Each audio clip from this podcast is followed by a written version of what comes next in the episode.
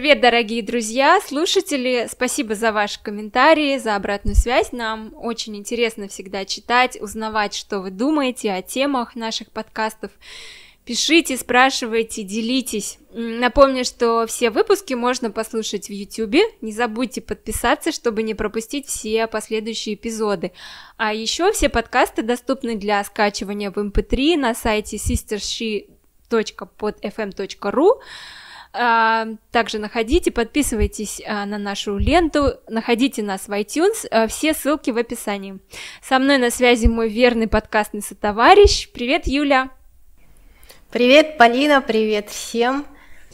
Вот уже почти месяц, как мы живем в столице Лаоса, городе Вьентьян. Ну и, как полагается, новый город и страна открывают новые грани жизни. Город небольшой для столицы, здесь все как-то рядышком: музеи, очень много храмов, ночной и утренний базары, парк, рестораны. И где-то через неделю, став лаосцами, я стала замечать какое-то не то чтобы большое количество, но необычное количество людей с инвалидностью, колясочников с протезами рук, ног, ожогами на лицах. Причем большая часть из них э, достаточно молодые ребята и девчата. Потом я узнала, что травмы, полученные этими людьми, это последствия или наследие войны в шестидесятых-семидесятых. Потому что до сих пор э, земли Лаоса хранят в себе много не разорвавшихся бомб, э, которых было сотни тысяч. И так как здесь, в Вьентьяне, находится единственный в стране центр реабилитации и центр, где могут изготовить протез, причем бесплатно, то со всей страны сюда приезжают пострадавшие люди. На прошлой неделе, несколько дней подряд, мы ходили в государственный бассейн, и он же бассейн Федерации плавания Лаоса, и опять там же мы встретили из десяток молодых людей без ног. Сначала я подумала, что они просто занимаются какой-то терапией, плаванием. Оказалось, что они паралимпийцы и готовятся к Олимпиаде, которая пройдет в сентябре в Куала-Лумпуре, и их тренируют японцы. И, кстати, очень было интересно наблюдать за работой тренера и самих спортсменов. Очень часто тренер, видимо, шутил, потому что в промежутках между заплывами вся команда громко хохотала. Потом пошел дождь, но тренировка, тем не менее, продолжалась. Надо сказать, что дождь, Вася, это такая стена воды, которая на тебя обрушивается, и кажется, что это не капли дождя, а какие-то маленькие камешки, которые разрывают твою голову. Короче говоря, наблюдая этих людей, а еще, знаешь, я пересеклась с девушками в раздевалке, которые оставляли свои протезы на лавочках перед душем, а потом их надевали. Я подумала, что, наверное, надо обладать какой-то силой, чтобы не просто принять ситуацию, с которой тебе придется жить, а еще и стараться делать больше. Наверное, сила не сразу дается, а приобретается нами, когда мы сталкиваемся с такими трудными жизненными обстоятельствами. В общем, в чем сила, брат, а вернее, сестра? Сегодняшняя тема подкаста — сила. Рождается ли человек сильным или становится? Можешь ли ты сказать, Юля, что ты сильная? И если да, то как это проявляется? Ты знаешь, я, я, пожалуй, затруднюсь ответить на твой вопрос однозначно, потому что, ну, наверное, в каком-то смысле я, да, человек сильный, но, скажем так, не лишенный человеческих слабостей. Но по-настоящему сильным человеком был мой отец, хотя осознать мне это удалось только после его смерти. Дело в том, что мой отец в раннем детстве перенес полиомиелит, и, как известно, а может и неизвестно, судя вот по популярности отказа от прививок, полиомиелит приводит к необратимым порезам или параличам мышц, что, в общем-то, и случилось в случае с моим отцом. И говоря по-простому, на практике это выглядело так. Вся нагрузка при ходьбе в его случае приходилась на одну ногу, потому что вторая была не просто обездвижена, она была деформирована. Вот я не знаю, насколько реально здоровому человеку, ну или относительно здоровому, не придающему значения вот этой привилегии обладать возможностью ходить на двух ногах, бегать, танцевать, кататься на велике, там, играть в футбол, ну или даже просто в горы сходить, подняться туда наверх и так далее. Насколько вообще реально понять или, точнее, наверное, осознать в полной мере, что значит жить лишённым этой возможности? Что значит жить под постоянным прицелом любопытствующих, сочувствующих, брезгливых, там, насмешливых взглядов? Меня это все, конечно, задело по касательной. Первый раз я вот осознала эти взгляды, поняла их где-то, наверное, в возрасте там, шести-семи лет, не раньше. Но я видела, как люди разглядывают моего отца, когда мы шли с ним по улице вместе. Я помню свое такое очень жгучее желание защитить его от этих людей, от этих взглядов. Хотя, ну, на самом деле, ни в какой защите он не нуждался. Он сам, кого хочешь, мог защитить. И, в общем, защищал, когда было нужно, очень и очень многих. И, кстати, я вот сейчас подумала, что, возможно, вот эта моя детская ярость по отношению ко всем этим людям и сделала из меня в конечном итоге мизантропа. Вот невзирая на все эти вещи, на то, что общество, во всяком случае в то время, не особо было расположено к нормальным коммуникациям с людьми, имеющими физические проблемы, выглядящими иначе, там, невзирая на то, что кажущиеся здоровым людям такие простые вещи, как, например, сходить на рынок, закупиться там на неделю.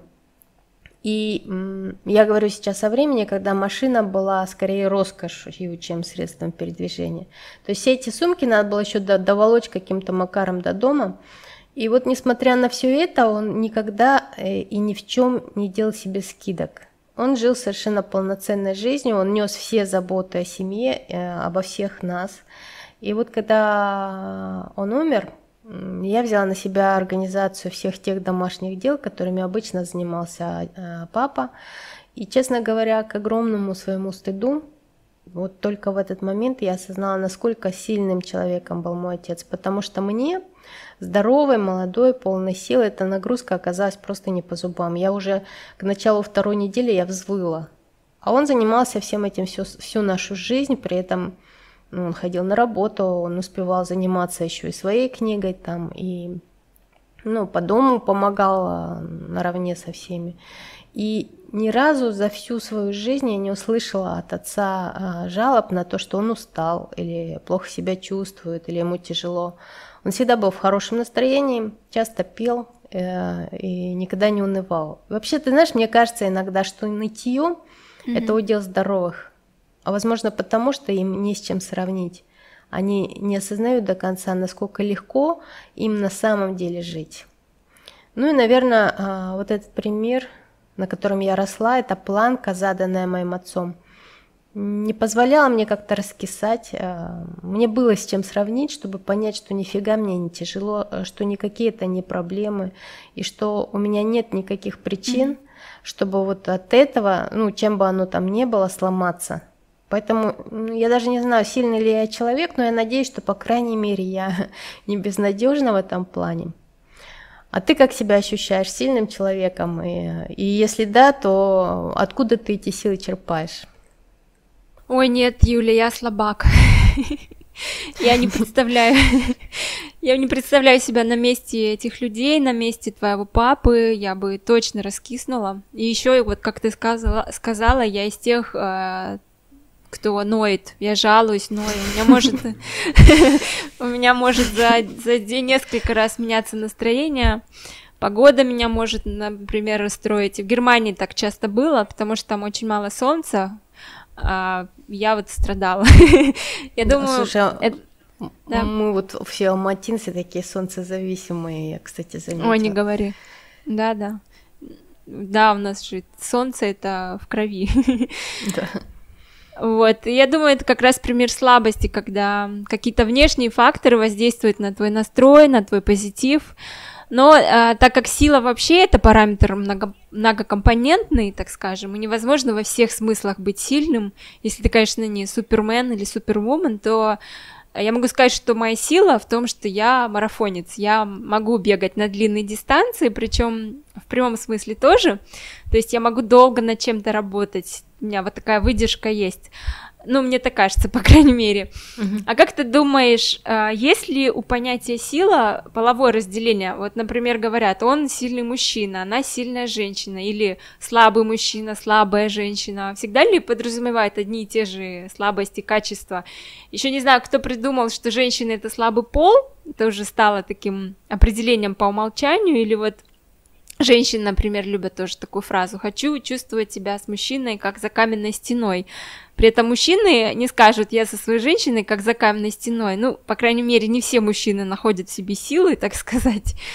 Или, э, допустим, такое качество, как романтизм или чувствительность, особенно у мужчин и особенно в русскоязычной географии, часто ассоциируют как слабость. Причем э, слово «брутальный» используют в качестве комплимента, хотя э, по значению это слово не такое уж и лестное, жестокий, грубый.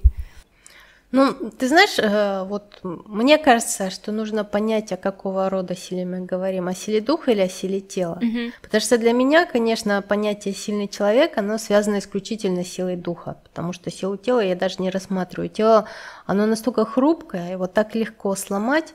Хотя дух тоже сломать легко, и умельцев это делать в истории нашей некогда общей страны было с лихвой.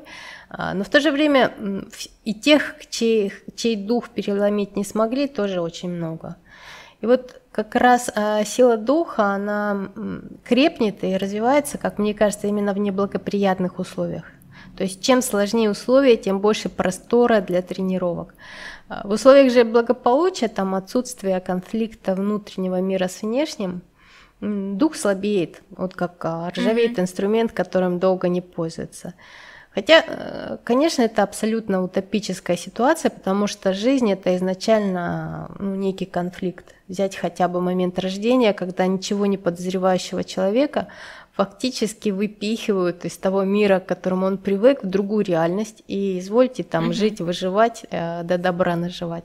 Ну и потом понеслось там детство. Детство – это вообще бесконечные конфликты внутреннего с внешним, потому что внешнее все время пытается навязать свои условия в той или иной форме, а внутреннее еще недостаточно активно сопротивляется, особенно там в раннем детстве. И вот, возможно, в этот момент борьбы роста, такого врастания в эту реальность, и закладывается база для укрепления духа. Ну, там дальше уже детский сад, школа, это просто вообще полигонище для испытания духа. Ну, я отвлеклась, как обычно. Что касается мужчин и женщины, то они изначально не равны. То есть, ну, ну так вот вышло, они не равны. У них разные функции, соответственно, разная структура. Мужчины физически сильнее женщин, поэтому... Ох, феминистки тебя сейчас... Вот ты знаешь, я не знаю, но, но это правда, как бы. Не, я согласна, можно свободно говорить, но да. Поэтому женщина, как мне кажется, каменной стеной для мужчины все-таки не может стать. Хотя, ну, наверное, есть исключения. На мой взгляд, все-таки женщина — это скорее такое патио, знаешь, внутренний дворик, mm-hmm. который задает атмосферу. И вот за одними каменными стенами можно обнаружить там двор с фонтаном, раскидистым деревом, в тени которого большой стол, за которым всем хватит места, где гостям рады, друзьям рады. А за другим каменным, кам... другими каменными стенами там пол вымощен булыжниками, которыми при случае очень удобно друг друга швырять. Но это вообще другая тема, там про мужчин и женщин, и про, семь... про семью, и все такое прочее. А вот что касается чувствительности мужчин, вот, точнее отношения общества к проявлению мужчинами чувств, то тут ты вообще, безусловно, права, потому что в постсоветском пространстве это не приветствуется. Вот, но мне кажется, здесь надо учитывать тот факт, что исторически сложилось так, что страна довольно долго жила в состоянии некой романтизации тюремной культуры, потому что если копнуть поглубже, то можно обнаружить, что почти у каждого в истории его семьи был хотя бы один человек, который провел определенное mm-hmm. количество времени в местах лишения свободы. Поэтому, конечно, все это отражалось и в песнях, там, например, вот у Высоцкого, которого, кстати, очень люблю с детства, в балладе о детстве отлично иллюстрируется как раз вот эта тема. Там в фильмах, в каких-то историях, которые друг другу рассказывали, неважно, на кухне или не на кухне, но рассказывали. Или там, опять же, те же шансоны, которые по-своему подогревают популярность тюремной тематики. Я, кстати, откровенно говоря, тоже люблю шансон. Хотя многие думают, когда это о себе озвучиваю, что я шучу. На самом деле я не шучу, вот, и это вовсе не удел таксистов и дальнобойщиков любить шансоны. Но Это такое лирическое отступление. А вообще, знаешь, несмотря на то, что бытует мнение, что женщиной быть тяжело, ну, по многим там объективным причинам, по моим ощущениям, намного тяжелее быть мужчиной. Ощущениям я имею в виду абстрактным из наблюдений, потому что я не была мужчиной, мне сложно сказать, так это или нет. Их, как мне кажется, общество начинает прессовать гораздо раньше, чем мы, женщины, девушки, там, впервые слышим вопрос, а замуж когда, а дети когда, а второго когда. Они вот с этим давлением общества сталкиваются изначально. При этом им со всех сторон транслируют мысль, что там плакса — это лузер, слабак, который не способен дать по морде, лузер. Испытываешь страх там перед чем-то, значит, ты трус, а значит, ты лузер. И это все с самого детства. И, ну, дальше там с возрастом mm-hmm. добавляется еще что-нибудь, типа неплатежеспособен, лузер, не начальник, лузер и так далее. Вот это постоянное давление общества, начиная с самых близких, там, матери, отца, и заканчивая несовершен... совершенно незнакомыми людьми на улице, которые почему-то полагают...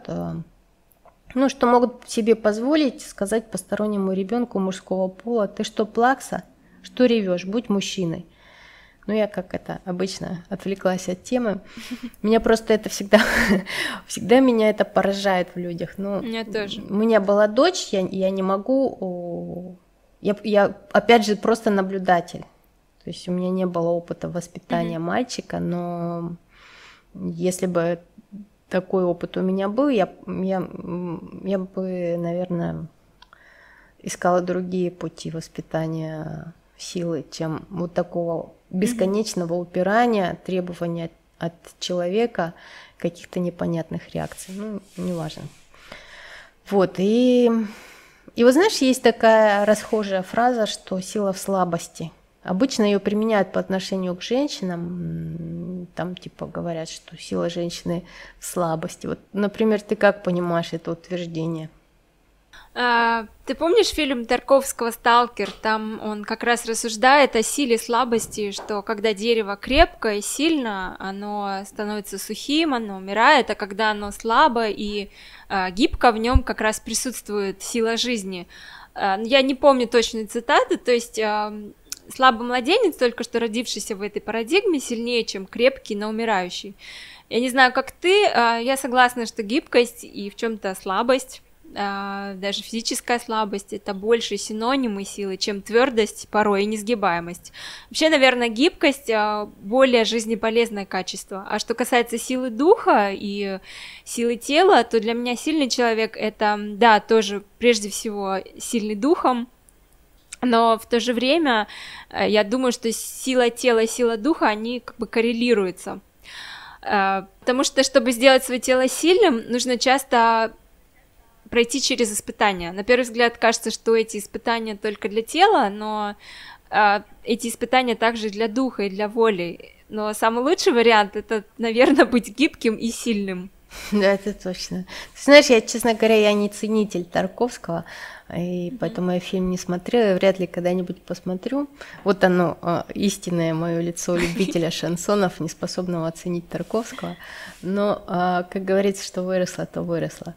Ты знаешь, я с тобой согласна, что ну, для того, чтобы воспитать силу тела, все-таки первоначально должен быть дух.